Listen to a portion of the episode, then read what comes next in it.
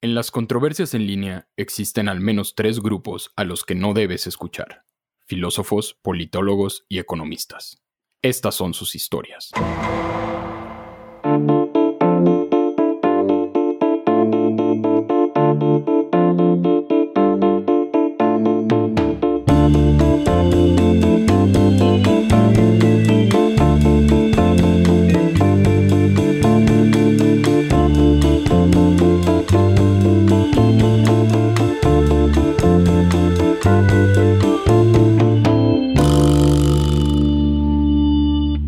Gracias por acompañarnos, modestas, modestos. Nos da mucho gusto que estén aquí con nosotros. Esta semana tenemos a nuestros miembros tradicionales del equipo, Fernando. Hola a todos. Lucía. Hola. Rui. ¿Qué tal? Y tenemos un invitado muy especial, nuestro amigo Carlos, que viene desde algún lugar de la provincia mexicana. Hola Carlos, bienvenido.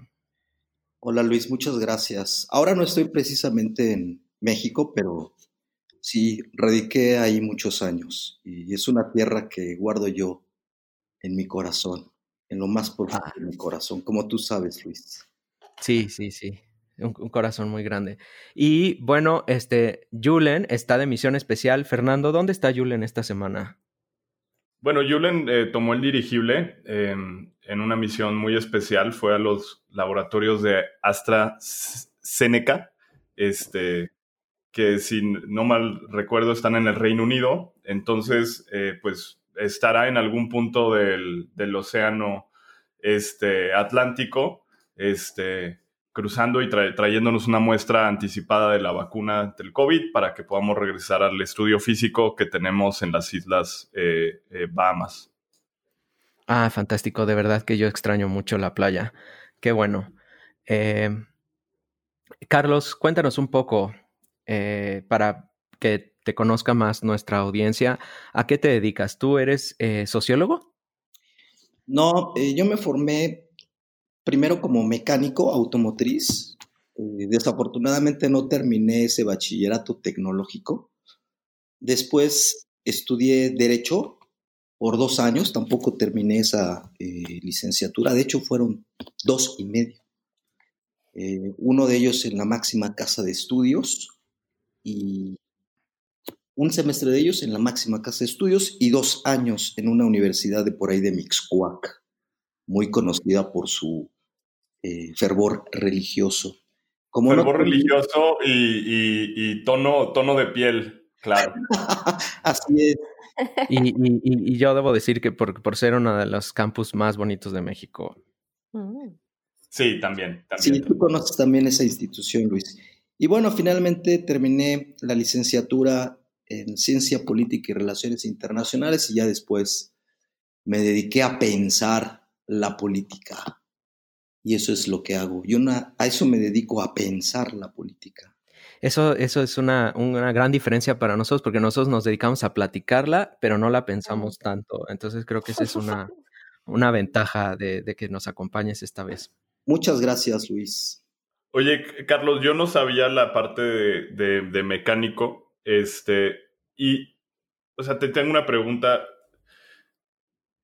¿Hay alguna relación entre el hecho de que hayas estudiado política y la parte mecánica? ¿O tú le ves alguna relación ahora en retrospectiva? No, eh, fíjate que no. Es algo, es algo que eh, está dentro de mis pendientes, en mis líneas de investigación. Ya ves que les decía yo que me dedico a pensar la política. Me, me falta pensar si existe una asociación entre la mecánica automotriz y, la política. Digamos que de una manera muy alegórica, pues sí podríamos hacer esa asociación, ¿no?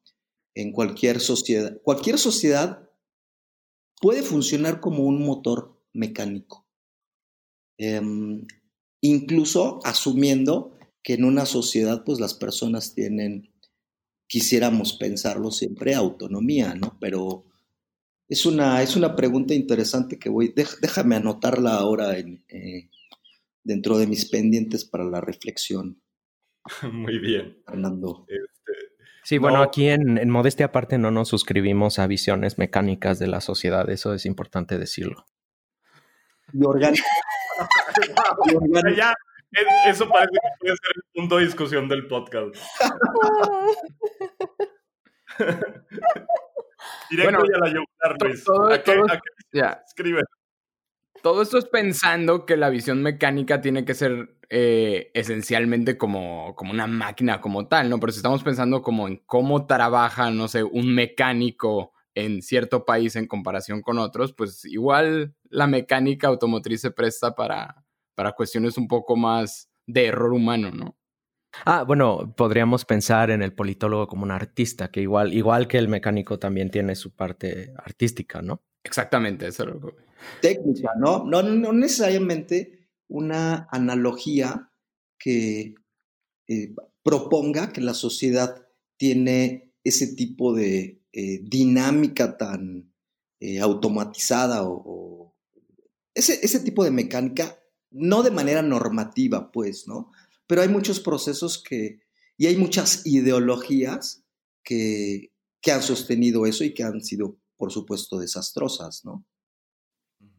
Sí, estoy de acuerdo con eso. Justo estaba pensando en, en que tal vez no es lo más adecuado pensarlo de forma normativa, pero sí tal vez como algo en el que todos estamos juntos y de alguna forma las acciones de todos, coordinadas o descoordinadas, este, pues logran ciertos resultados, ¿no? No sé, eh, tal vez es muy general mi comentario, tal vez no dije nada en mi última oración y nadie se dio cuenta. No, yo, quizá lo que se relaciona con, con, lo que fue la teoría de sistemas en sociología, ¿no? Que veía, eh, que veía la sociedad como un sistema que tenía partes, ¿no? Y que tenía una determinada lógica. Un, un, un, un, artefacto mecánico es un sistema, ¿no? Y yo creo que sí ha habido eh, intentos en la sociología de ver a la, eh, a la sociedad como, como también, también los economistas, igual muchísimos caemos en, en, la trampa de pensar que con botones y palancas podemos ajustar el rumbo y el destino del desarrollo de nuestros países. Y, y se nos olvida que igual muchas cosas son espontáneas, ¿no? Eh, de verdad que, que de verdad que qué interesantes este, cosas nos plantean ustedes, este, Fernando y Carlos, esta mañana. Y de verdad me da muchísima pena tener que interrumpirlos y movernos de, de tema. Pero, pero bueno, cualquier día sería muy interesante que nos platicaran sobre estas visiones eh, filosóficas tan, tan profundas que, que tienen, ¿verdad? No sé qué piensen los demás, pero creo que es muy importante que nos movamos de tema. Yo voy a volver, a, yo voy a, volver a forzar lo de la máquina, pero no, no te creas, lo, lo veo, lo veo. no, no, lo, lo, ahorita voy a encontrar la conexión con, con, el tema que vamos a platicar, porque sí creo que de alguna manera estamos tocando un, un punto importante, no, no solo en la concepción eh, que, que, normalmente obviamente tienen las filosofías y, y, las personas como que se han dedicado a esto, sino también a veces la gente, ¿no? Que piensa que, que ahora que hablemos de la democracia o los sistemas de gobierno, en realidad funcionan así, ¿no? Que hay una persona que, que sabe muy bien a qué botón picarle para que se arreglen ciertas cosas, ¿no? Y, sí, a veces viene de, de, abajo, de abajo hacia arriba, ¿no? Pero bueno, Luis, la pregunta. no, bueno, más que una pregunta es como un tema. Eh, ahora sí que no tengo una pregunta, sino un comentario, ¿no? Eh, lo, que, lo, que, lo que observamos en, en algunos países, notablemente en, en, Estados Unidos y en varios países de, de América Latina, es una creciente polarización del, del ambiente político. Esta polarización eh, está resaltada, creo yo, por una visión de la política como un juego de suma cero, en donde para que un, una de las eh, facciones pueda avanzar su agenda, necesariamente eso implica eh, destruir o menoscabar los intereses de alguna de las otras facciones de manera absoluta.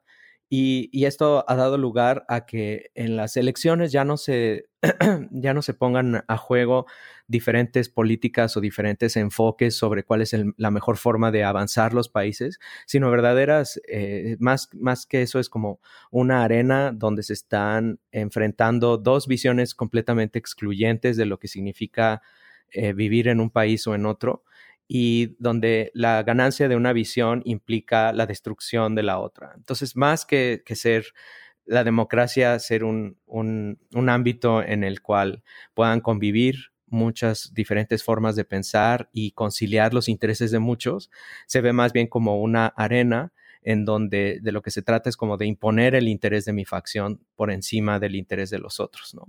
Entonces creo que, y esto es lo que quiero eh, como ya preguntarle de manera más específica a Carlos, creo que, que la, democracia no se plantea al menos originalmente así y que esta, esta situación en la que estamos es como una, una situación particularmente iliberal de la democracia en donde hay miedo existencial de que la mayoría le imponga una forma de vida a la minoría o a, cualquier minoría y que una minoría o una élite le, imponga una visión de la vida a, la mayoría. No sé si estoy siendo más o menos claro en la, descripción que estoy haciendo o si de plano la tengo equivocada. Carlos, ¿cómo ves todo esto?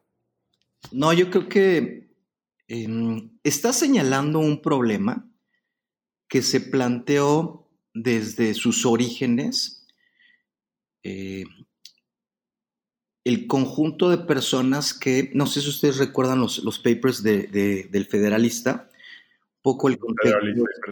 Sí, un poco el contexto es que em, se estaba en un proceso en los Estados Unidos de eh, cabildeo para la aprobación de la Constitución y les faltaban votos a los constitucionalistas para, eh, de distintos estados eh, de, de la Unión Americana para eh, aprobar esa constitución. Y los, eh, estos papers de los federalistas se dan en ese contexto de tratar de convencer a los eh, habitantes de Nueva York de que esta nueva forma de gobierno, porque fíjense que eso fue una invención, esa república democrática en los Estados Unidos fue una invención, no existe un precedente parecido en ninguna otra parte del mundo.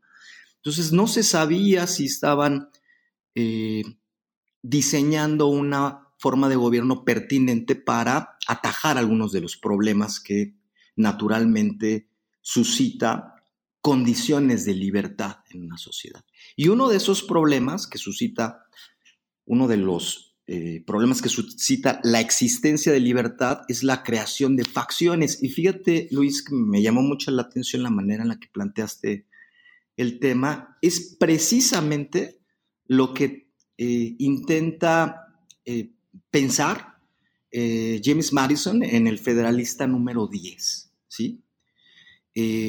¿Cuáles son los peligros de que una facción, una facción no, no, no, solamente son facciones las minoritarias, puede haber una facción mayoritaria que imponga una, una visión en una sociedad de una manera eh, pues arbitraria, ¿sí? Y lo que trata de, eh, investigar, lo que trata de, sobre lo que trata de reflexionar Madison en el, Federalista número 10 es, primero, cuáles son las causas de la existencia de distintas facciones, em, y después cómo atenuar los efectos. y él tiene muy claro que la causa de em, la, la existencia de facciones es la propia libertad. ¿Sí? Y propone entonces, pues, respetar la libertad. O sea, su solución no es eh, em, controlar la causa, sino los efectos. Otra de las causas que puede haber para la existencia de facciones es la disparidad en la propiedad. ¿Sí? Cuando, una, eh, cuando un país es más homogéneo en cuanto a la propiedad, hay menos probabilidad de que haya facciones. Y su solución, no, me quiero extender mucho ahora, nada más estoy dando un contexto para que ustedes entonces puedan reaccionar. Eh, su solución es la creación de una república. Debemos recordar que eh, a finales del siglo XVIII la palabra democracia no tenía una buena connotación, porque se asociaba la democracia con el gobierno de eh, las mayorías que pueden ser muy pasionales. ¿Sí? Y una mayoría pasional, una facción pasional, es peligrosa porque puede pasar por encima de los derechos de otros. Entonces habría que buscar una forma de gobierno, no le llaman democracia, le llaman república. una república que fuera una república representativa, es decir, que eh, eh, los ciudadanos pudieran votar a representantes o delegados de su voluntad. ¿sí? En uno de los principios de la democracia fundamentales es el de principio de soberanía popular, pero a, diferencia de la democracia representativa, la democracia directa eh, conjunta la titularidad del poder con el ejercicio del poder. La democracia representativa delega el poder. Y este eh, problema de diseño institucional fue lo que llevó a la creación de un gobierno con representantes en distintas cámaras, no solamente la Cámara Baja de Representantes, sino el, Senado, lleva también a la existencia de eh, elecciones a través de em, de, un colegio electoral. Si ustedes recuerdan, eso es un vestigio que todavía tiene ese país. No se elige al presidente de manera directa por los ciudadanos, se elige por, eh, por un colegio electoral. Son representantes de los ciudadanos de un estado y son ellos los que finalmente eligen al presidente. Estos son mecanismos como filtros para atenuar los efectos que podría tener la eh, existencia de una mayoría que podría convertirse en tiránica, ¿no? Eh, no sé si fui claro en pintar más o menos el, eh, panorama de lo que está en juego, pero lo que observa Luis, lo que le preocupa a Luis es algo que ha estado desde la creación de la primera de las democracias en el mundo, ¿no? Y es una pregunta muy relevante.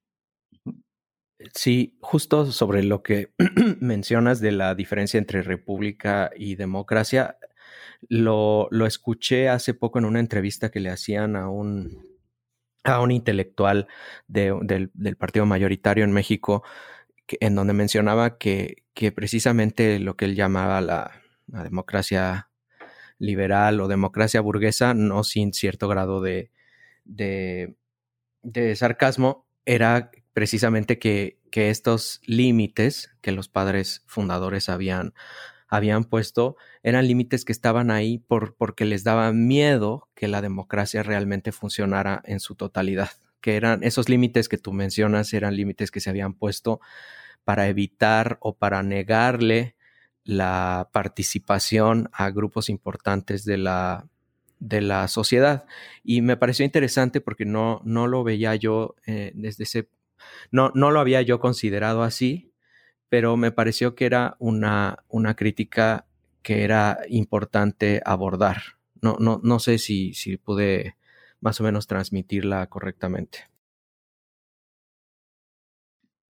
Sí, em, no escuché ese, ese comentario eh, al que estás haciendo alusión, pero muchos partidarios de la voy a llamar de la democracia popular, ¿no? Em, consideran que este tipo de filtros o de diseños constitucionales donde se trataba de atemperar la voluntad de una mayoría, pues eran filtros para eh, restringir derechos a la eh, participación popular. No, a mí me parece una visión muy eh, ingenua porque pues las personas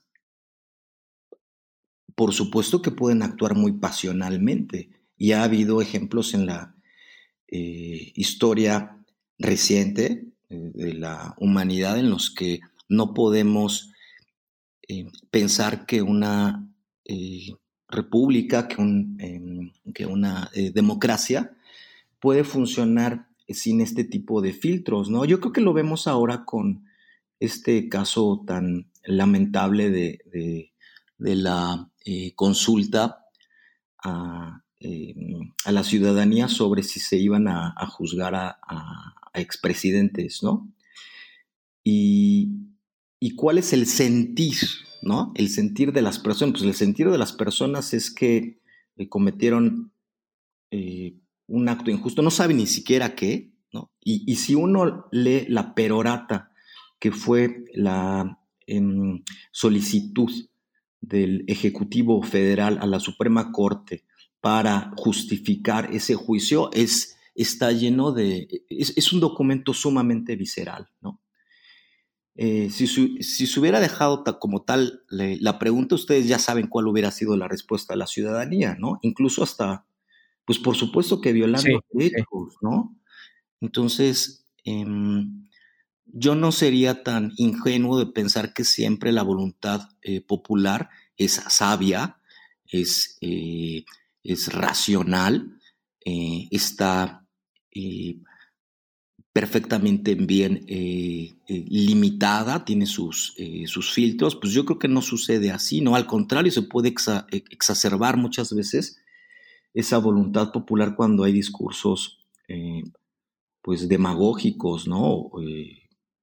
Que alientan determinados prejuicios, ¿no? Sí. Fernando. Sí, me gustó que empezar, eh, digamos, desde un punto, desde los federalistas, ¿no? Y, sobre este federalista 10 al que hace alusión este Carlos, que es una lectura recomendada para, para todos los interesados en este tema, ¿no? O más de dicho, diría hasta fundamental. Eh, porque hay, o sea, creo que hay dos cosas, voy a repetir algo de lo que dijo Carlos, pero él, él hablaba pues, de, de esta discusión sobre o eliminar los, vicios este, del, del partidismo o controlar sus efectos, ¿no? Y eliminar los vicios parece estar en la retórica de muchos líderes eh, populistas o muchos líderes eh, que tratan de, dividir a la sociedad entre, entre opciones dicotómicas o entre pensamientos dicotómicos, ya sean ricos, pobres, este, eh, o ya sean este, conservadores y liberales o, eh, la categoría que le quieran poner. Este, curiosamente, estas personas están tratando de eliminar las facciones partidistas. Están tratando de, por decirlo de alguna forma, eliminar las causas del partidismo y decir, aquí solo estás conmigo o contra mí, ¿no? Y por otro lado, también se pide a los que están conmigo pensar lo mismo, ¿no?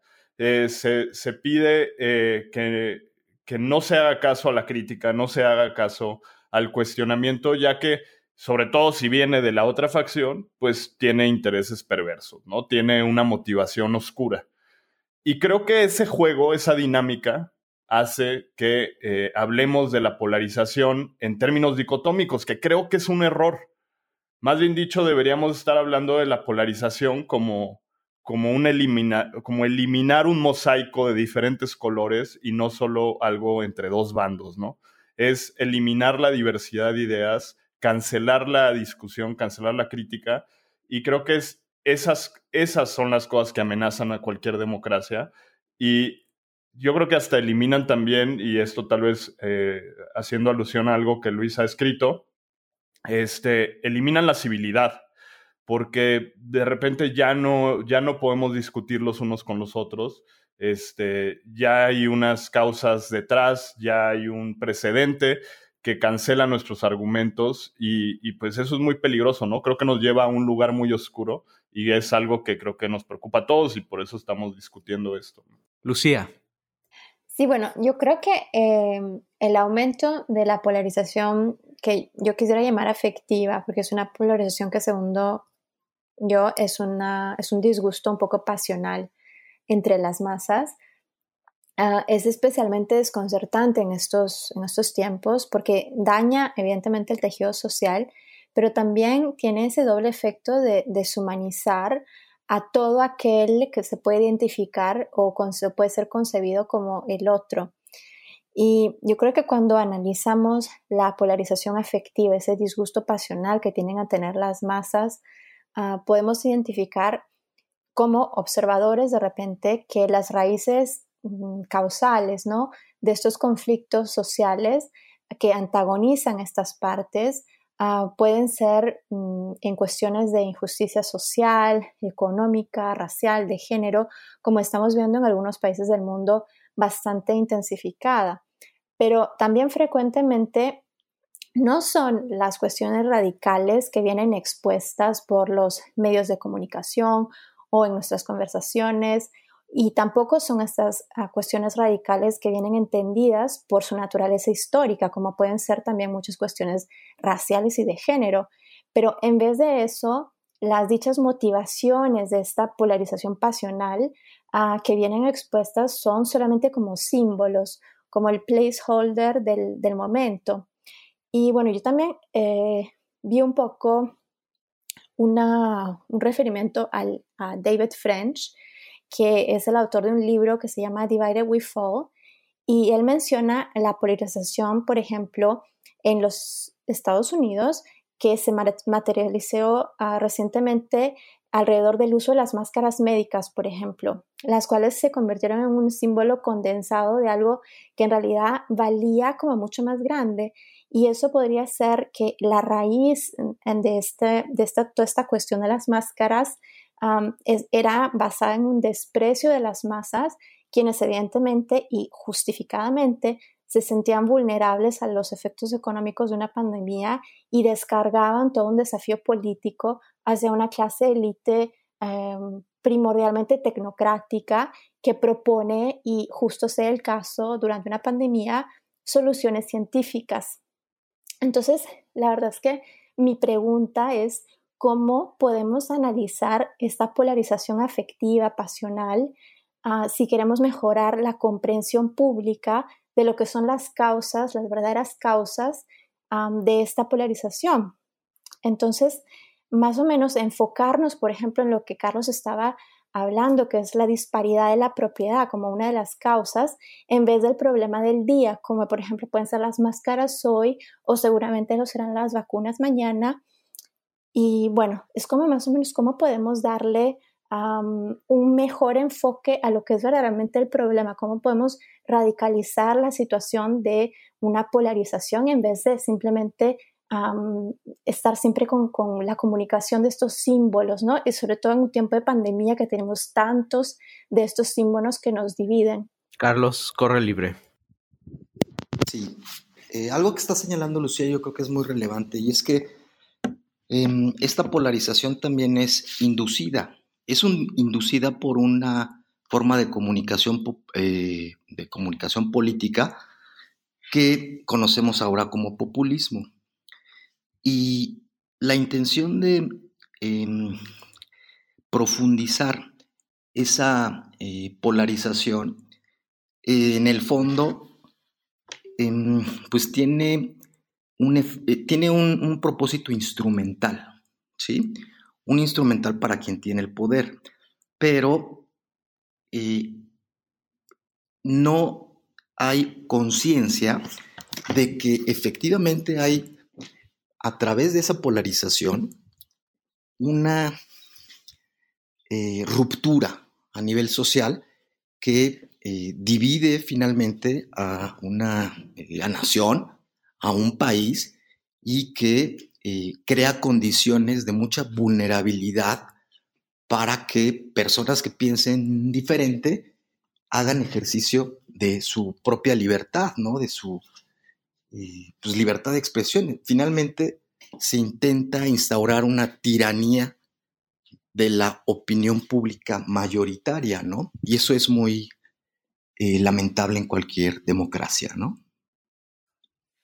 Yo, quería, eh, me estaba preguntando justo con la intervención de Lucía, em, poniéndolo en términos muy llanos, si esta desafección, este, esta incapacidad de poder comunicar, de argumentar, de, poder este, criticar eh, libremente sin que se presuma una intención eh, política, eh, si no está alimentada también pues, por factores socioeconómicos, ¿no? Si esa desafección ya existía en realidad y simplemente se está reflejando en las opiniones y en las ideas de las personas. Y yo sé que esto no es parte del tema de nuestra pregunta central del día, pero pues igual también está para otro episodio hablar de cómo eh, las redes sociales y los clústeres y las cámaras de eco ayudan a reforzar estas visiones, este, digamos, antidemocráticas, ¿no? Eh, anti el disenso. Este, y pero bueno, eh, quitando eso un poco de, lado, este, no sé si ya estábamos viviendo en un mundo desafectado, eh, un poco insensible hacia la desigualdad de oportunidades de otras personas. Y esto es los latigazos que da la democracia, este, que la ponen en riesgo. Y tal vez es nuestra labor entender y, escuchar de dónde vienen las causas de esta indignación este, y, cuestionarnos si nosotros nos contribuimos a esa desafección. Rui. Sí, eh, tal vez es como difícil determinar, ¿no? O sea, de lo que mencionaba Fernando, de en la era pre-redes sociales y estas cuestiones, si en realidad hubo un cambio drástico en la manera en la que las personas comunes eh, conciben la democracia, ¿no? Y las posibilidades de, de, lo que se puede alcanzar en la misma. Eh, lo que sí a mí, por ejemplo, me preocupa de todo esto que, que están mencionando es que yo sí siento que hay un reflejo muy claro en estas cámaras de eco, en, la opinión pública eh, que uno recibe del día a día, que simplemente se está tomando a la democracia como una competencia eh, de ideologías que jamás van a poder eh, empalmarse, ¿no? O sea, que no tienen ningún punto en común. Entonces, en el mismo, hasta, digamos, en las mismas personas pueden tener buenas intenciones o lo que sea, consideran que si gana su candidato eh, en cualquier puesto, digamos, importante, ya la hicieron y ese candidato es capaz de eh, imponer eh, su ideología o sus medidas sin importar si para lograrlo se violan como, como principios democráticos, ¿no? Y, esa cuestión, digamos, me, preocupa en el sentido de que siento eso, o sea, siento que, en realidad la gente sí lo ve eso, es como casi casi una competencia deportiva en donde el que gane pues ya la hizo y, eh, no importa cómo le haga, eh, como yo pienso que él tiene un valor moral de alguna forma, eh, para ponerlo de alguna forma, él, él, tiene la, él o ella tiene la justificación de, de hacer, digamos, los medios, cualquier medio para conseguir ese fin, ¿no?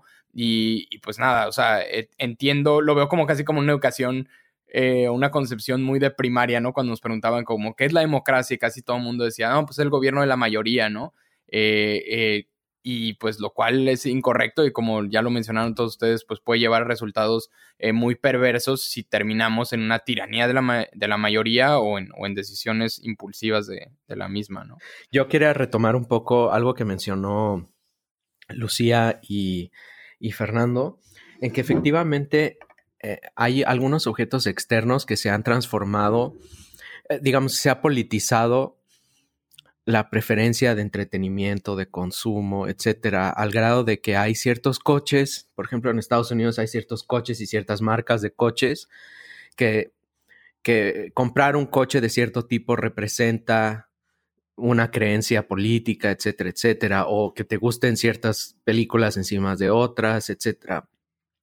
Y, esto lo menciono respecto a lo que dijo Fernando sobre la desigualdad. Yo creo que se ha vuelto ya como un cliché decir que los males de todo, o sea, que todos nuestros males se deben a, a la desatención, a la desigualdad, y yo creo que eso no es del todo cierto. Y en esto quiero ser muy claro. No estoy diciendo que esas desigualdades no sean reales y lacerantes la razón por la cual creo que la desigualdad, que no se reduce esto a la desigualdad, es que en sistemas políticos funcionales la desigualdad es un motor para la solución, eh, o sea, es, un incentivo para solucionar problemas.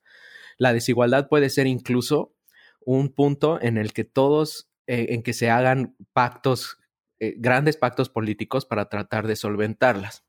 Pero a mí me da la impresión de que en, esta suerte de movimientos populistas, lo último que realmente se busca es eliminar la desigualdad, porque eliminar la desigualdad lo que traería sería eh, la ausencia de, bandera ideológica. Entonces, creo que no solamente estos movimientos exacerban o, bueno, eh, le dan un, un valor como central a la desigualdad, sino que también exacerban otros aspectos de desigualdad que no son necesariamente tan relevantes, como por ejemplo la desigualdad en estilos de vida, que no tienen que ver necesariamente con las malas circunstancias de ingreso o de capacidades, sino realmente en elecciones libres de las personas. Entonces se asocia que hay estilos de vida de personas que tienen cierto nivel de ingreso que no solamente responden al nivel de ingreso que tienen, sino como a una especie como de maldad intrínseca, ¿no? Eh, y eso puede ser para, diferentes grupos sociales, puede ser para diferentes minorías, puede ser para, eh, aún dentro del mismo grupo, entre comillas, económico, puede asociarse la desigualdad no tanto en, los aspectos como sustanciales, sino en aspectos de consumo. Entonces, creo que los movimientos populistas lo que quieren es, es acentuar la desigualdad, las desigualdades sustanciales o, la importancia que tienen las desigualdades sustanciales, pero sobre todo acentuar las desigualdades percibidas y crear la mayor cantidad de desigualdades percibidas y centrar el discurso en la existencia y la irreducibilidad de esas desigualdades y que esas desigualdades implican la valía moral de los otros grupos, ya sea para mejor o para mayor. No sé si, si me explico. Carlos. Sí. Em, yo, yo partiría de la idea de que la democracia supone, además del principio de voluntad popular, supone una idea de igualdad. ¿sí? Una idea de igualdad muy fundamental, que es la igualdad de dignidad moral de todas las personas, la igualdad de, eh, eh, de la ciudadanía en cuanto a los derechos y obligaciones que se tienen en, en, ese, le voy a llamar sistema de cooperación, Em, y matizaría un poco lo que dices. Efectivamente, eh, muchos discursos demagógicos y populistas quieren, quieren sobreexplotar eh, algunos tipos de desigualdad, principalmente eh, desigualdades socioeconómicas. Pero yo, yo no em, dejaría de poner el dedo en la llaga al decir que muchas condiciones de desigualdad de oportunidades, que existen en algunos países, sí constituyen un caldo de cultivo importante para que eh, se dividan y polaricen eh, las sociedades, ¿no? Em, y es importante estar mirando qué tipo de desigualdades vamos a aceptar en una democracia, cuáles consideramos justas, porque puede haber desigualdades eh, en algunas dimensiones justas, y qué desigualdades son eh, evidentemente injustas. Una que a mí me parece importante, trayendo a, colación la preocupación eh, que da origen a este podcast, es, pues todos deberíamos de tener igualdad respecto al ejercicio de nuestra libertad de expresión y no tendría que privilegiarse una voz sobre otra. Em, en países donde hay una, eh, un estilo de, comunicación eh, populista por parte de los gobernantes, yo creo que no se está tratando de igual manera eh, las distintas opiniones, los distintos intereses, los distintos discursos. Basta escuchar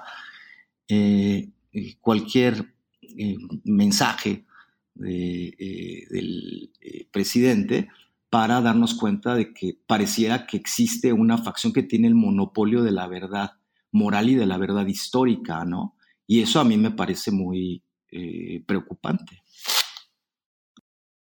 Sí, yo creo que eh, tienes razón en el sentido, o sea, evidentemente las desigualdades y sobre todo estas desigualdades lacerantes son un caldo de cultivo para el populismo y la polarización, pero no son necesariamente la causa, porque es importante que exista una clase política con la voluntad de explotar estas desigualdades de una forma no constructiva, ¿no? Una clase política que tiene la intención de eh, usarlas para su ganancia política en vez de tener realmente el compromiso de, desaparecerlas, ¿no?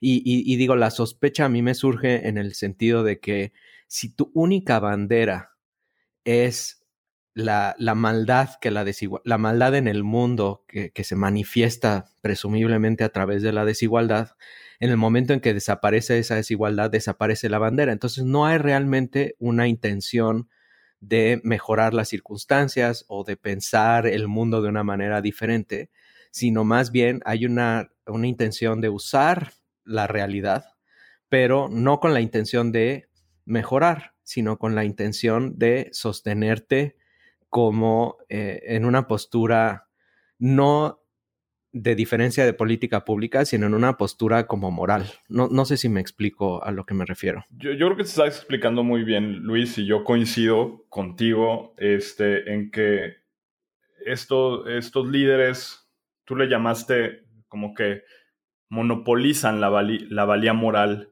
ante estos problemas, ante estas desigualdades. Y, y coincido también en, en, tu anterior intervención en donde dijiste que fallan en responder o solucionar eh, las mismas, los mismos problemas que, o el mismo eh, los mismos problemas que los llevaron al poder, ¿no? Este, fallan en responder a eso. Creo que aquí hay una, estamos entrando como en el campo de, en, en, un campo de la ciencia política donde hay una discusión de por qué vale la democracia, si nos ayuda a resolver estos problemas, ¿no? Estas desigualdades, tiene como un valor instrumental, por decirlo de alguna forma, y un, y un argumento donde Carlos lo acaba de hacer, que es una defensa intrínseca eh, de, la, de, la, democracia, ¿no? Que, eh, digamos, que vale por, por, la dignidad de las personas, porque hay algo, eh, digamos, inherente a la democracia que nos dice quiénes somos y cómo debemos de tratar a los demás. Y creo que es justo en esa segunda parte donde hablaba Carlos, la, parte que está en crisis. Yo sí veo muchas personas buscando líderes populistas para solucionar estos problemas eh, de desigualdad, pero veo pocas personas comprometidas con el hecho de que todos podamos tener algo que decir y que nuestros argumentos puedan tener que ser que puedan ser tomados sin categorías este, de si lo dijiste porque eres de tal color de piel, porque tienes cierto nivel de ingresos, tal, tal nivel de educación, etcétera.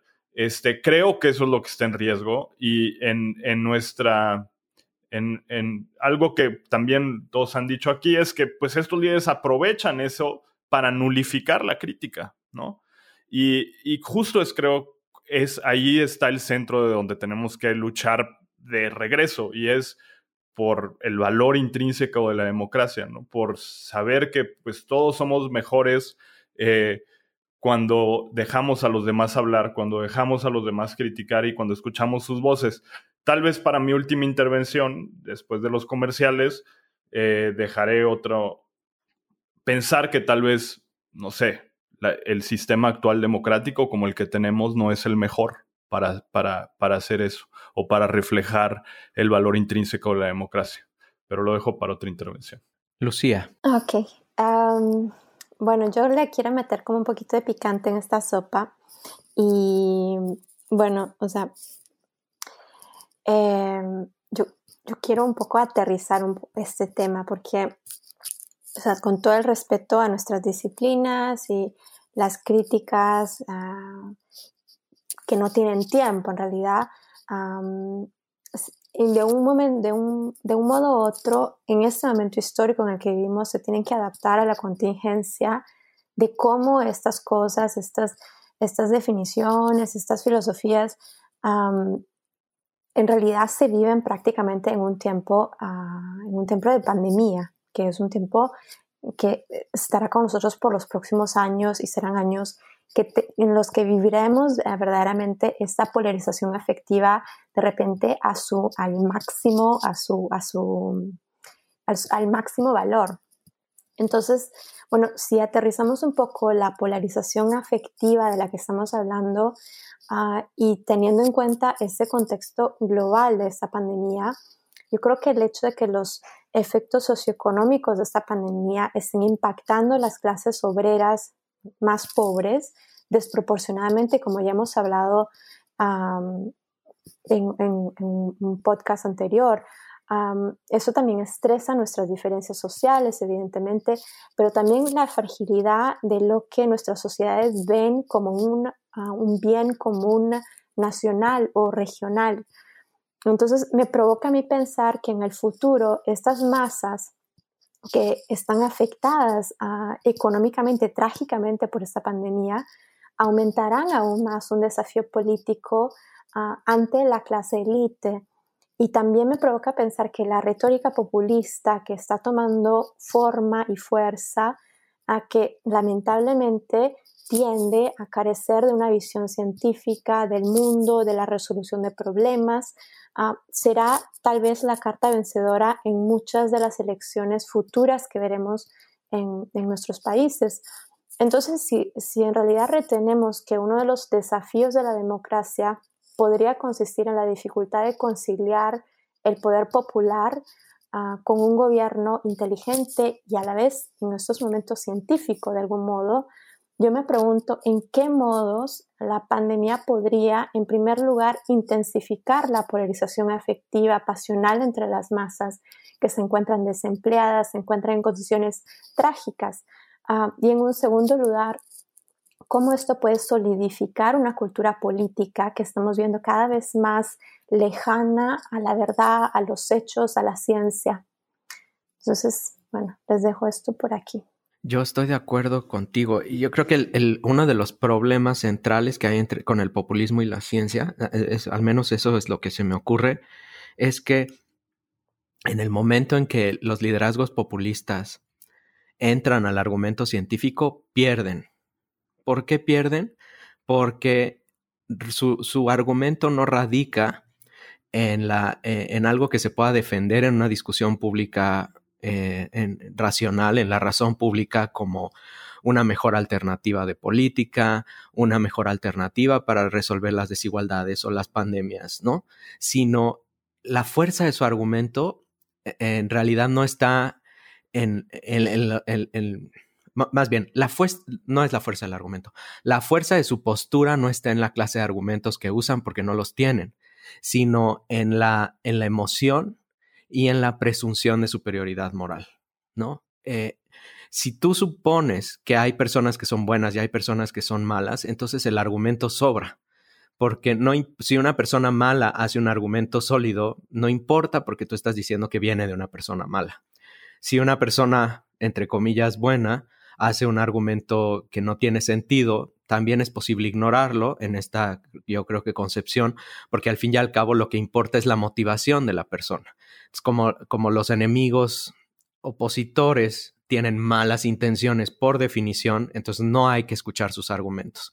Entonces, si los opositores hacen un argumento científico, no importa la validez del argumento científico, sino la motivación de quien lo hizo.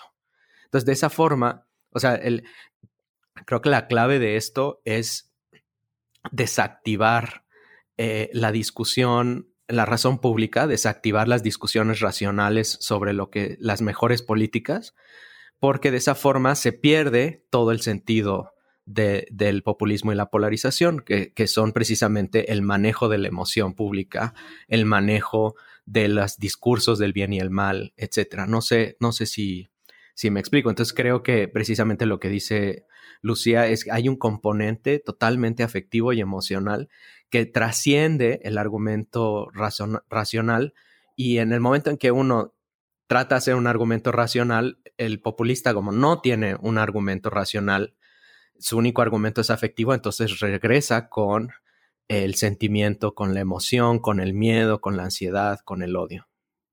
Carlos. Sí, aquí yo, tendría una pregunta porque he leído y he escuchado estos, eh, estas últimas semanas que las condiciones eh, en las que estamos viviendo de, la pandemia em, podrían representar un, eh, un desafío importante para estos discursos populistas, porque finalmente para solucionar eh, el gran problema de salud que, se, que tenemos a nivel mundial, pues se necesitan soluciones científicas, ¿no? Probadas. Eh, se requiere salir de, ese, de eso que llaman el discurso de la posverdad, ¿no? Em, y, les decía, pareciera que estas condiciones representan un desafío para ese tipo de discursos. Pero al mismo tiempo, como decía Lucía, también eh, en las sociedades se puede generar una mayor polarización, ¿no? Por los efectos eh, distintos que está teniendo eh, la pandemia entre los distintos segmentos de la, eh, de la población. Entonces, mi pregunta, Luis, ahora que estás hablando de, de, em, de la necesidad de que en estas condiciones prevalezca una verdad científica es, ¿tú crees efectivamente que em, esto abre una oportunidad para em, confrontar, para interpelar ese tipo de, discursos o, eh, o, que abre una oportunidad para profundizar esa polarización eh, afectiva? ¿Tú cómo lo estás pensando?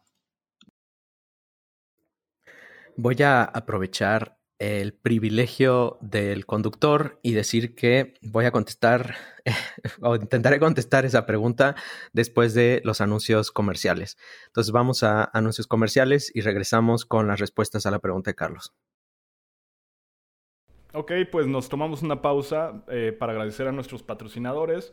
El día de hoy queremos agradecer a nuestro patrocinador Tecnologías Orwell. Tecnologías Orwell presenta su nuevo producto Croquetas Godín. Sí, las croquetas Godín son ideales para todos esos trabajadores de oficina que ven la hora del almuerzo como un obstáculo para su éxito. Eh, y esta vez, croquetas Godín, bien reconocidas por todo el mundo, viene a modestia aparte para presentar sus nuevos dos sabores: tacos de suadero con todo y tamal rojo de puerco con cebolla morada. El Dr. Bornstein de la Universidad de Tufts asegura que las croquetas Goodin tienen 130% más contenido proteínico y vitamínico que la dieta tradicional del oficinista promedio. Yo quiero decir, o sea, no sé si nuestros escuchas saben, pero siempre que entramos a grabar al estudio hay un plato de croquetas Godin esperándonos a cada, cada uno de los, de los miembros del panel. Y bueno, escuchar ahorita nos estamos deleitando con unas de torta de chile relleno y lo especial de las croquetas Gudín eh, para la gente que, que ve a, las personas de modestia aparte con cierta admiración, pues sí, parte del éxito del podcast y a nivel personal y profesional de cada uno de nosotros se debe a estas croquetas.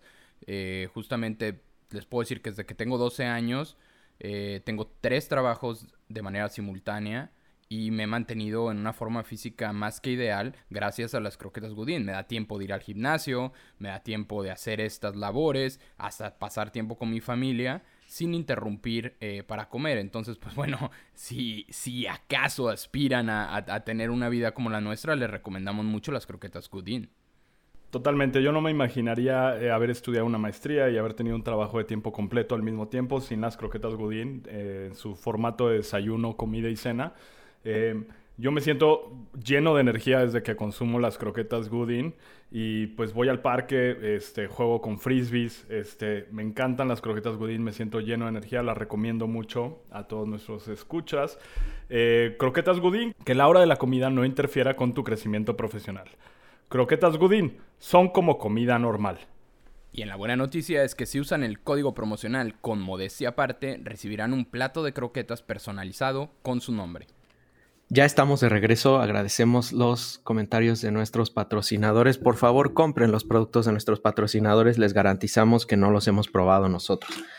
Eh, entonces, lo que preguntaba Carlos es si la situación actual de la pandemia facilitaría eh, el, efecto emocional eh, de la polarización. Yo creo que, es que puede o no. O sea, yo creo que, que en cierta forma va a, depender mucho de la reacción de la clase política y del curso que tenga la pandemia. Porque, por ejemplo, ha habido gobiernos eh, populistas en el continente americano que han buscado negar eh, la existencia de la pandemia o minimizarla o incluso apelar a soluciones eh, mágicas o, de plano absurdas como como la inyección de detergentes o desinfectantes, ¿no? Eh, o, la protección de las, de, las divinidades eh, y demás. Y en ese sentido, creo que si la pandemia trágicamente no termina pronto o sigue incrementándose, que esa, esa clase de, de, posturas pues sí van, a, sí van a representar, creo yo que podrían representar un costo político para los que la sostuvieron, ¿no? Eh, pero bueno, digo, todo esto es, es difícil de, predecir porque, ah, como dicen, eh, el futuro es difícil de producir, predecir porque todavía no ha ocurrido. Lucía. Sí, miren, yo les tengo aquí un chiste preparado especialmente para responder a la pregunta de Carlos. Este, yo creo que, o sea, no, no, quisiera hacer un poco de jinxing de esta, de esta realidad, pero yo creo que una dimensión paralela hay en, el, en este mundo paralelo un líder populista con un conocimiento científico completamente cero, nulo, pero por su buena fortuna, eh, la, vacuna va a llegar cuando tenga que llegar y, evidentemente eh, él no va a tener ningún control sobre la vacuna, sobre su desarrollo, sobre su nada. Y, evidentemente, si esta vacuna hipotéticamente llega en el momento preciso, mientras que este líder populista esté todavía sentado en, ocupando una posición administrativa ejecutiva, evidentemente la retórica populista mm, en dos segundos se olvida que se usaron o no se usaron las máscaras por tres o cuatro meses y la última, mm, la última noticia del minuto es este líder populista nos trajo la vacuna. Y así es como en esta dimensión paralela el líder menos científico del mundo Ah, podría obtener este, ah, este, este gran, ah, esta gran noticia, esta gran reward científico. Se ve claro, o sea, es como, bueno, no decimos nombre, pero sí es así como se ajustan ahora es, digamos, es la parte que sí yo sí veo nueva de la política en ese sentido. O sea, estamos tan con las noticias del día a día que no importa lo que hayas dicho hace una semana, la gente nada más le interesa lo que, lo que acabas de decir, ¿no? Entonces, ves claramente cómo en muchos países de nuestro continente ajustan eh, las cuestiones a su conveniencia, ¿no? Más allá de que un mes antes estuvieron eh, refutando o criticando el uso de mascarillas o, o, cuestiones de ese estilo, si tienen la oportunidad, ese mundo paralelo, me imagino que, que, te refieres a, nuestro mundo, ¿no? Eh, es lo que sucedería. Fernando. Pues yo quería eh, redondear este eh, un poquito con la pregunta de Carlos que nos dejó antes de los comerciales y lo que hemos estado platicando desde el principio del podcast. Em, y tal vez quería cerrar con algo un poquito provocador, que lo podemos dejar para otro podcast y ojalá y podamos invitar otra vez a Carlos a hablar del tema. Este, pero yo ya no sé, o sea, yo en verdad me, me cuestiono si la democracia, como la conocemos actualmente, como la diseñaron los padres fundadores con todos sus, eh, digamos, pequeños ajustes modernos, es en realidad la mejor forma de democracia. Es decir, si el mecanismo por el cual elegimos representantes populares es en verdadera, verdaderamente el mejor en el sentido intrínseco de respetar la dignidad de las personas que existe. Este, y creo que eso es importante de resolver porque este coletazo populista, por decirlo de alguna forma, eh, tal vez responde a una frustración, ¿no? Muchos de los votantes que votaron por Trump también lo hicieron por Obama en el 2008, ¿no? Este, muchos de los votantes que votaron aquí en México habían votado por otros dos partidos distintos. Este, tal vez no están encontrando respuestas ni instrumentales ni intrínsecas, ¿no? O sea, ni si le está respetando su dignidad, ni siquiera está mejorando su realidad. Y eso creo que nos debe de, también de poner a pensar un ejercicio de autocrítica, este, si en realidad no estamos haciendo las cosas muy mal. Y esto no se trata de líderes populistas, sino que se trata de una sociedad, eh, eh, de problemas fundamentales de la sociedad. Y si otro sistema, si otra forma de, hacer las cosas nos podría... Eh, pues ayudar a mejorar, escuchar esas voces, a, proponer de mejor forma. No sé si estamos escuchando esas voces en nuestro actual sistema democrático. Hay muchas ideas allí en, la, en ciencia política y ha habido diversos autores que han eh, eh, propuesto diferentes sistemas de votación distintos a los que ahorita conocemos. Las que, o sea, estas no son ideas nuevas.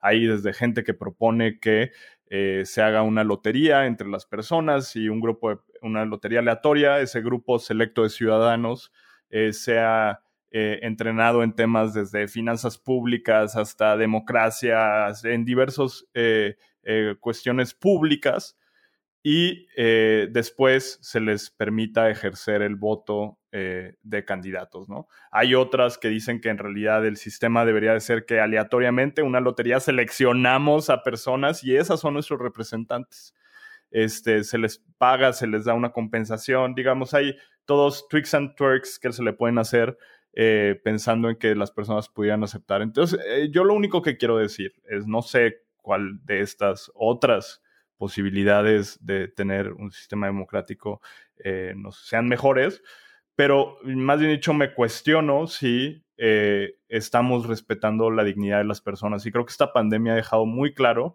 que no es una pandemia igual, eh, igualadora, no le está afectando a todos por igual. Los que nos podemos quedar en casa, trabajar desde casa, este, tenemos una realidad muy, muy distinta a los que están allá afuera haciendo todo lo posible por entregarnos la comida en la puerta este, o nuestros pedidos caprichosos de Amazon.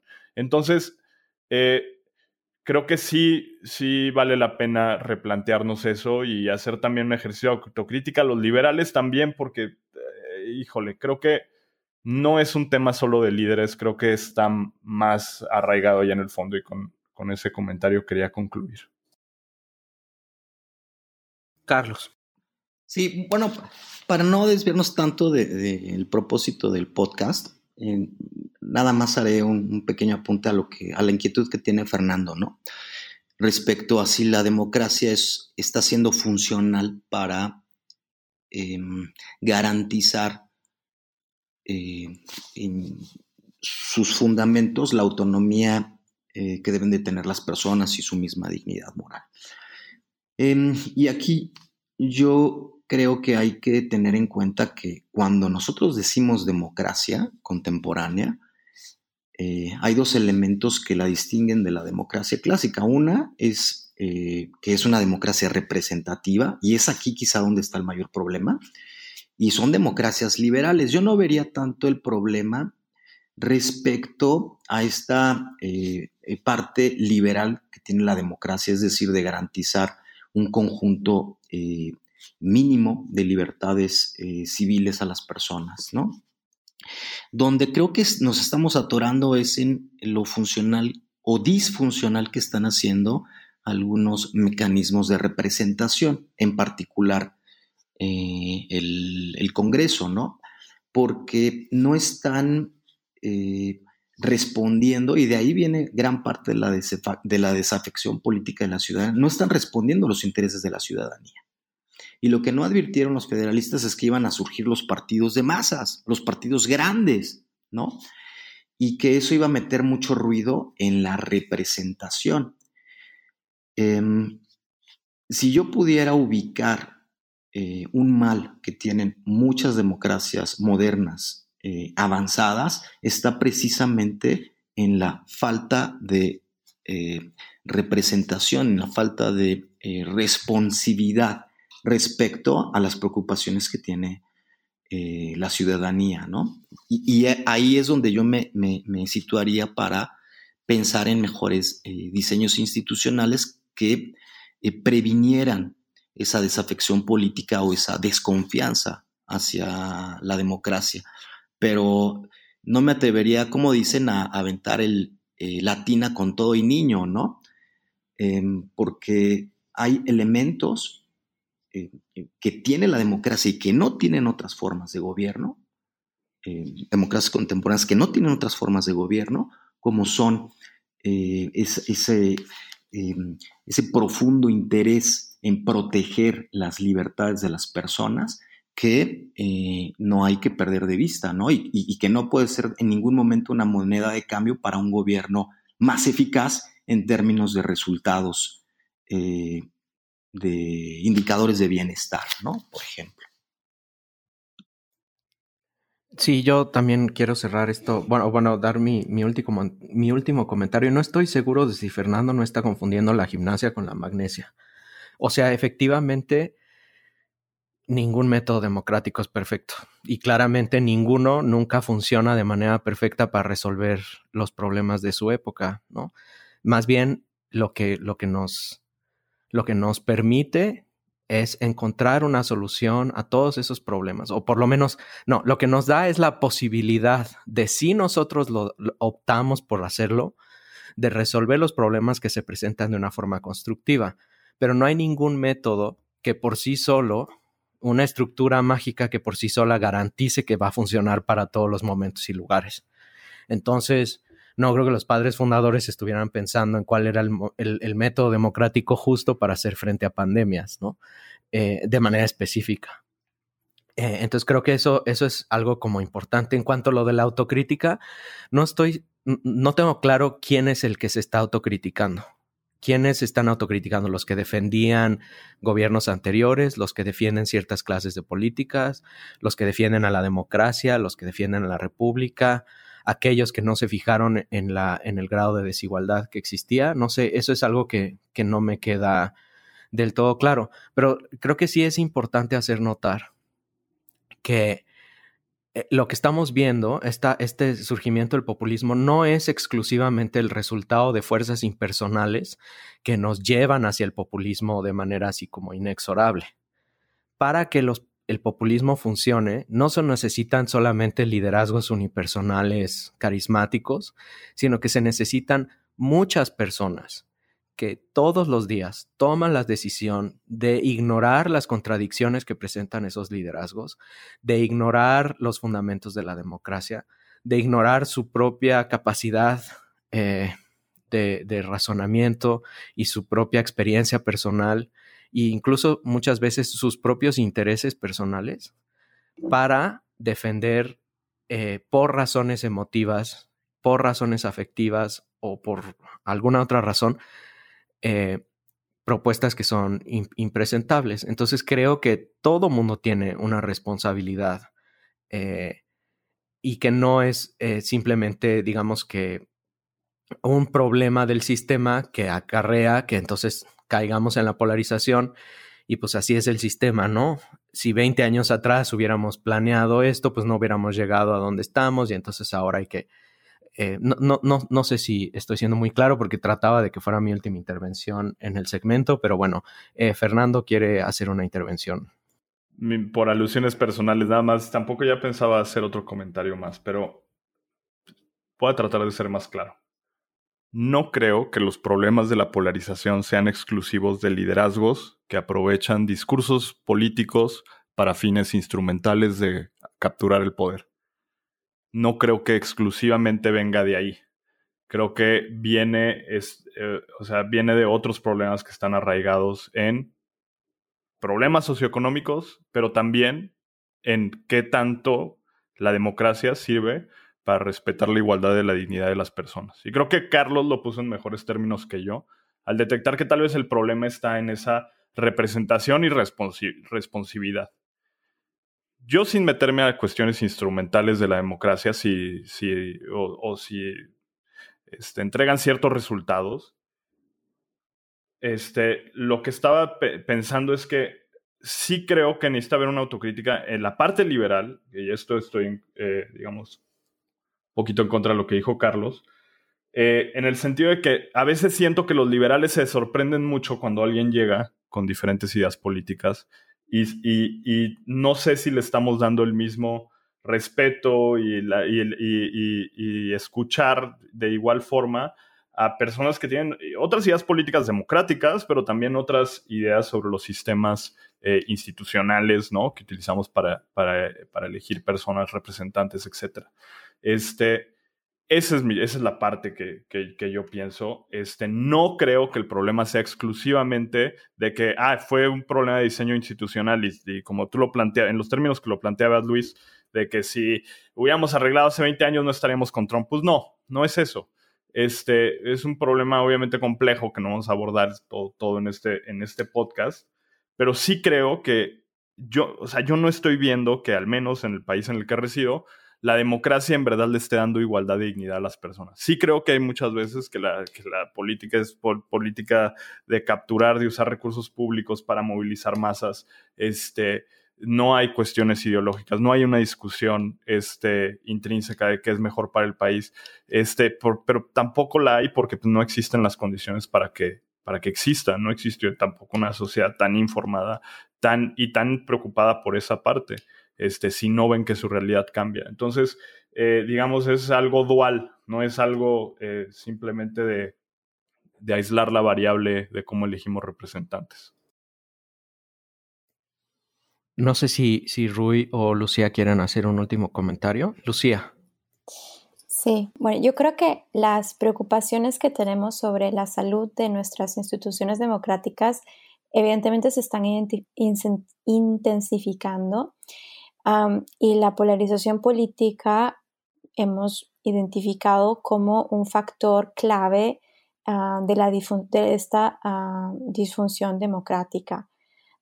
pero yo también creo que la responsabilidad de la que estamos hablando, ah, tanto Carlos como Fernando, y que es una responsabilidad que anhelamos y que buscamos de la democracia hacia la ciudadanía, una responsabilidad respecto a, su dignidad, a sus necesidades básicas y también a sus necesidades no tan básicas, a sus needs and wants.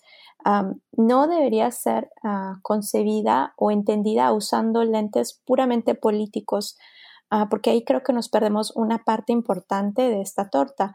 Mm, digamos claramente que en estos tiempos la polarización ah, política que vivimos y sus efectos en nuestras normas democráticas también tienen orígenes culturales que no pueden ser ignorados. y no es solo política, tenemos diferencias significativas entre comunidades, entre personas en términos de cultura y de visión del mundo que cada día más vienen polarizadas, ah, pues en nuestra intimidad, en nuestros tiempos de ocio, tenemos todo un conjunto de plataformas virtuales a que crean y perfeccionan y predicen un perfil cada vez más único, cada vez más individual y más extremo de nuestros gustos, de nuestras afinidades. Ah, y yo creo que esto también, esta, esta dimensión cultural tiene un impacto importante en cómo las personas entienden su posición política. Ah, entonces, creo que tenemos que entender que no podemos entender solamente la democracia e, en, su valor político o en sus efectos políticos, pero también tenemos que entender la causa de esta polarización y los efectos que tienen sobre nuestras democracias y que estas causas son necesariamente en nuestros tiempos bastante culturales. Gracias, Lucía. Pues yo creo que, que algo que, que, tiene que ver con esto que mencionaron eh, sobre la dignidad, eh, pues e, es, se podría, yo creo que que en cierta forma ver desde el punto de vista de que creo que lo que quisiéramos es tener países y tener sistemas de organización social y o sistemas de cooperación, como dice Carlos, donde hubiera un lugar para todas las personas, ¿no? Y creo que ese es uno de los elementos fundamentales de la dignidad, que todas las personas sientan que vienen al caso, que tienen un lugar para su la forma en la que han escogido o elegido eh, vivir su vida. Y que eso es precisamente uno de los, de los mayores conflictos, ¿no? Que en este momento los diferentes movimientos populistas plantean que hay formas de vivir la vida que son aceptables y hay otras que no son aceptables y por lo tanto hay personas que eh, merecen vivir eh, en esos países y hay otras cuyos estilos de vida simplemente no son bienvenidos, ¿no? Y eso pues obviamente vulnera la dignidad de las personas.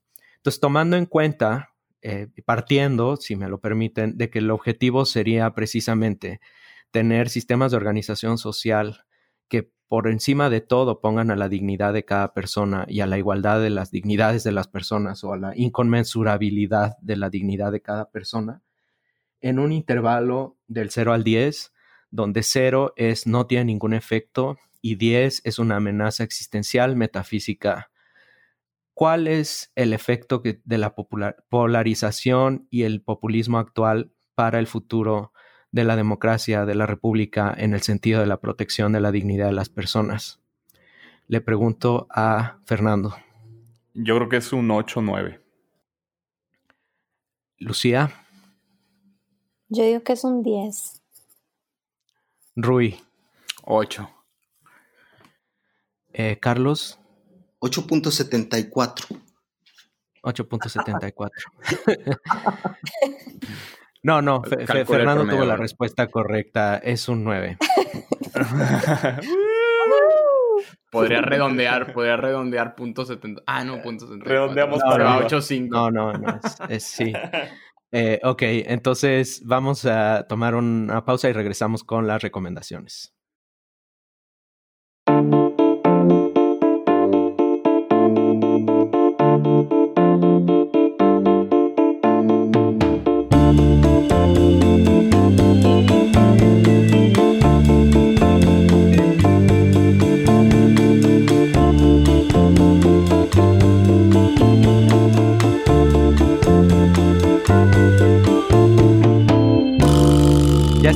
Regreso con las recomendaciones de la semana. Fernando, ¿qué nos traes esta semana?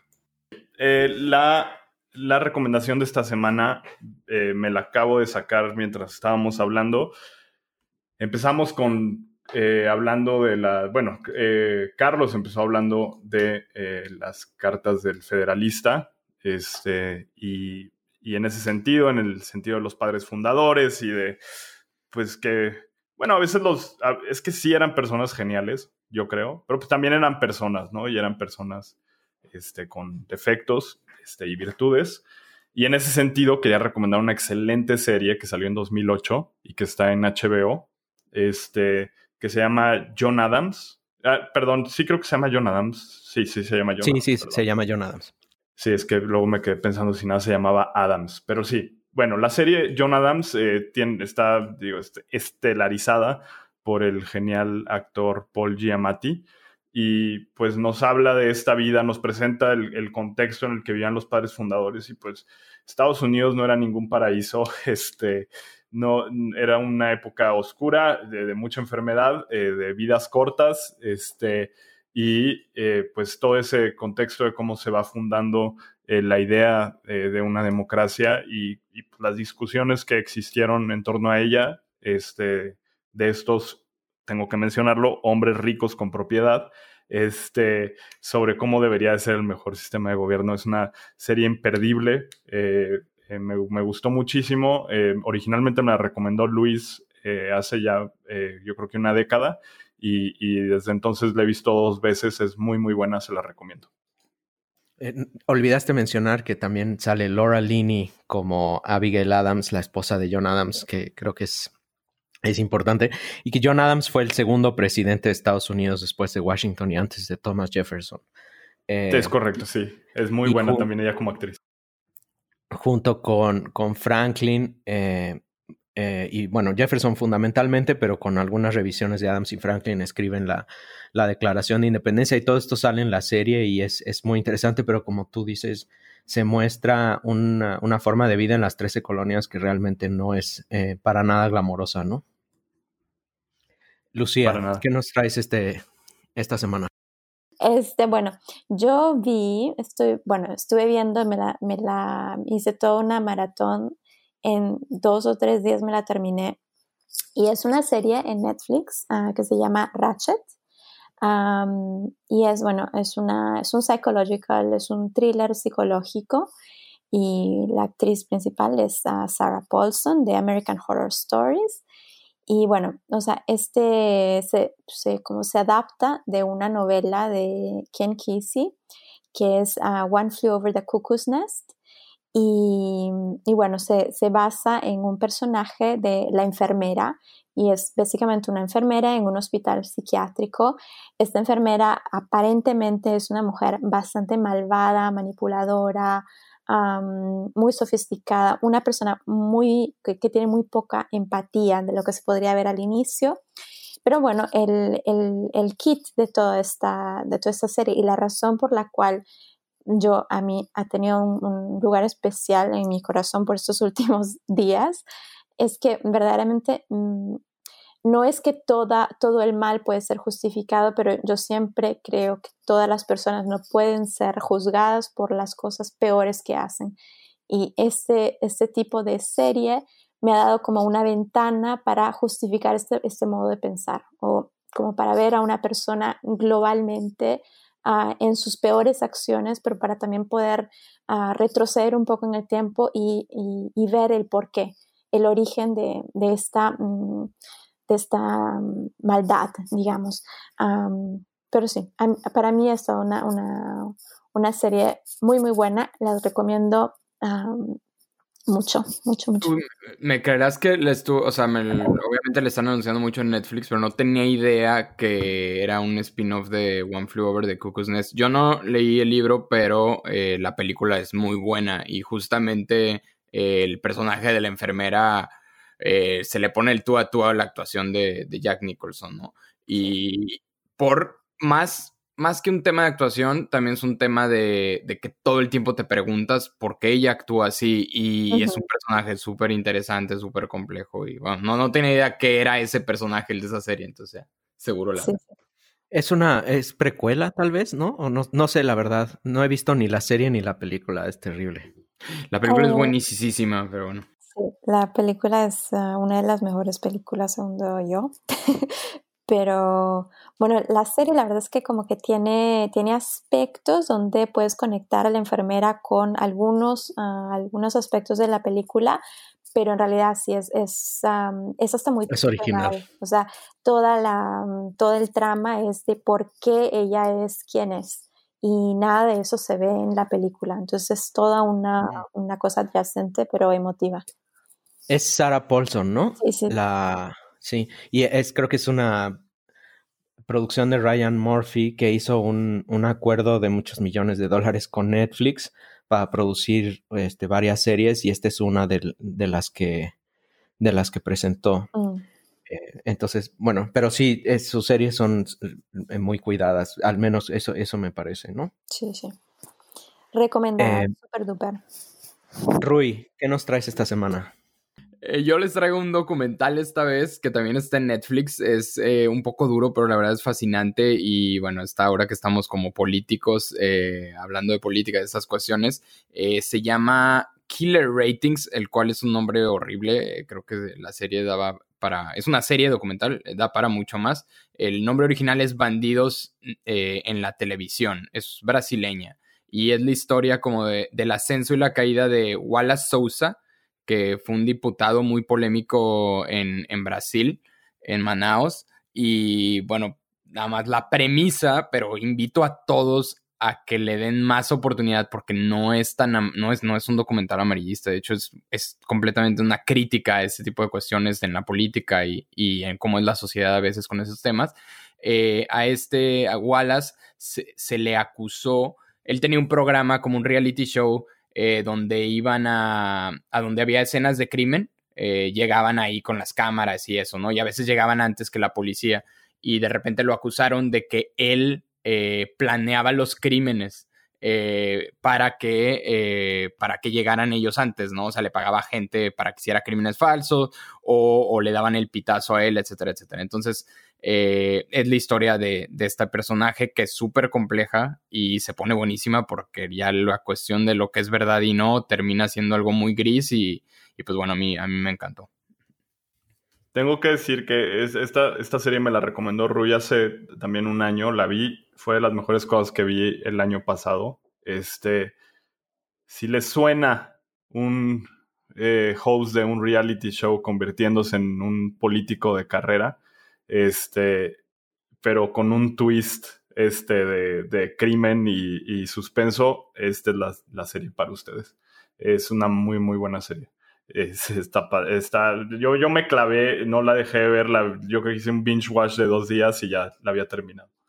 Ahora sí, eh, le toca el lugar a nuestro invitado especial del día de hoy, Carlos. Pues no te diré qué nos traes esta semana, pero ¿qué tienes que recomendarnos bueno, pues yo les voy a recomendar algo muy sensual. y no es precisamente una, una película erótica. Em, yo lo había visto porque me parecían extremadamente aburridas, eh, simplemente por ver las semblanzas. No había visto estas em, vertientes que hay de... ¿50 em, sombras de Grey? De, no, no, de lo que se llama Chef's Table.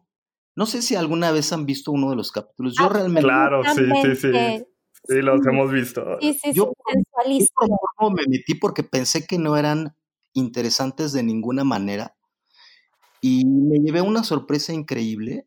eh, yo empecé viendo Barbecue Chef's Table em, y me, me sorprendió muy gratamente porque son historias de vida, están muy bien contadas, eh, son eh, biografías, vamos a llamarle culinarias, eh, de personas que reinventan de alguna manera lo, que, lo que cocinan, ¿no? En este de, em, Barbecue uh, Chef's Table hay dos historias fascinantes por por la sensibilidad con la que presentan la eh, naturaleza humana. Yo les recomiendo en particular, si tienen tiempo, las dos primeras de Tutsi Tomantes y Lennox uh, Hasty. Em, y, les decía yo que me sorprendió muchísimo porque no pensé que fuera a ser tan emotivo, tan emotivo conocer esas historias eh, de vida, ¿no? Y algo que me ha dejado muy buen, ahora sí, literalmente muy buen sabor de boca, es como eh, a partir de una tradición eh, cultural heredada, estas personas tienen el ingenio, tienen la inventiva, tienen la originalidad de em, rehacer las cosas y, hacer cosas sorprendentes, ¿no? Eh, y, me habla o, me, ha, em, me ha evocado muchas ideas respecto a la, eh, al estado de civilización que guarda la humanidad ahora. O sea, si uno ve eh, a lo largo del tiempo cómo se ha hecho más complejo pues nuestro consumo alimentario, me habla de, un proceso civilizatorio fascinante, ¿no? Em, que ha ocurrido en los últimos, en los últimos años, no sé, quizá 300, 400 años, ¿no? Entonces esa es mi recomendación muy sensual. sí, sí.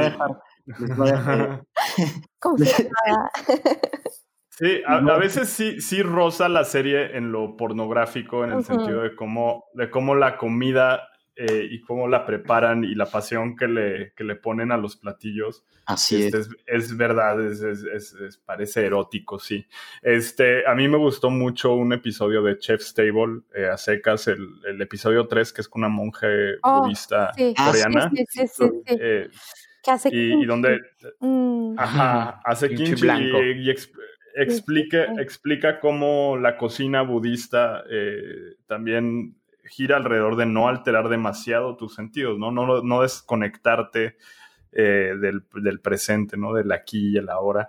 Y, pues está, está muy interesante esa combinación filosófica con la, con, la, con la culinaria.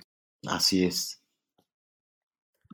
No, pues yo creo que eh, eh, todos estos programas de cocina efectivamente son algo, algo totalmente sensual, ¿no? Porque por, la, apelación a, a los sentidos, pero estoy de acuerdo con Carlos de que este, representan un grado de sofisticación en nuestra experiencia sensorial y, y también eh, esta experiencia además eh, como enriquecida por, por, la inteligencia que hay atrás y eh, la inteligencia y el arte que hay atrás de la producción de, de estos este, manjares, ¿no? Entonces, creo que eh, es, así como mi, mi visión esperanzadora del día, es que creo que la variedad de la experiencia artística, y aquí estoy incluyendo a la cocina, ¿no?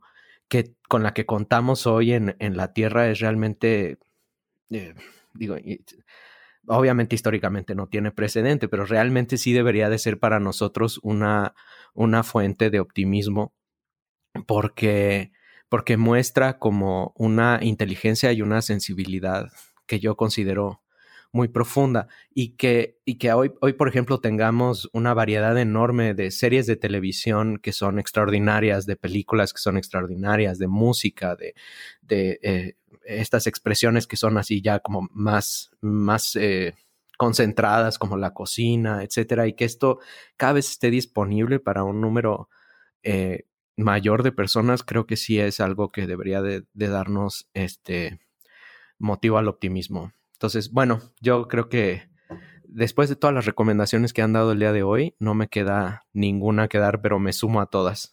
es bueno, salvo a las que no he visto. Es así, no. Eh, pues quiero eh, de parte de todo el equipo agradecerle enormemente a Carlos por habernos acompañado. Esperemos que estés con nosotros pronto. Muchas gracias. y que te haya, este, eh, apreciamos muchísimo tus, comentarios y tus puntos de vista. No, pues muchas gracias, colegas. Y en cuanto regrese a, a Cuébano, nos ponemos de acuerdo para eh, un siguiente episodio de, Modestia Aparte. Modestia Aparte. Muy bien. Pues eh, nos, nos, vamos. Eh, les agradezco a todos haber estado aquí con nosotros. Fernando. Muchas gracias, Carlos, y gracias a todos ustedes. Lucía. Gracias, gracias a Carlos, gracias a todos. Gracias. un saludo, Carlos. Muchas gracias por participar con nosotros. Saludos, saludos. Carlos, de nuevo, muchísimas gracias por habernos acompañado y esperamos tenerte con nosotros muy pronto. Yo soy Luis, esto es Modestia Aparte. Nos vamos sin dejar de recordarles que Renan Joffre escribió nuestro tema y que el diseño de nuestra imagen es de Arturo Castelazo. Nos vemos muy pronto aquí en Modestia Aparte.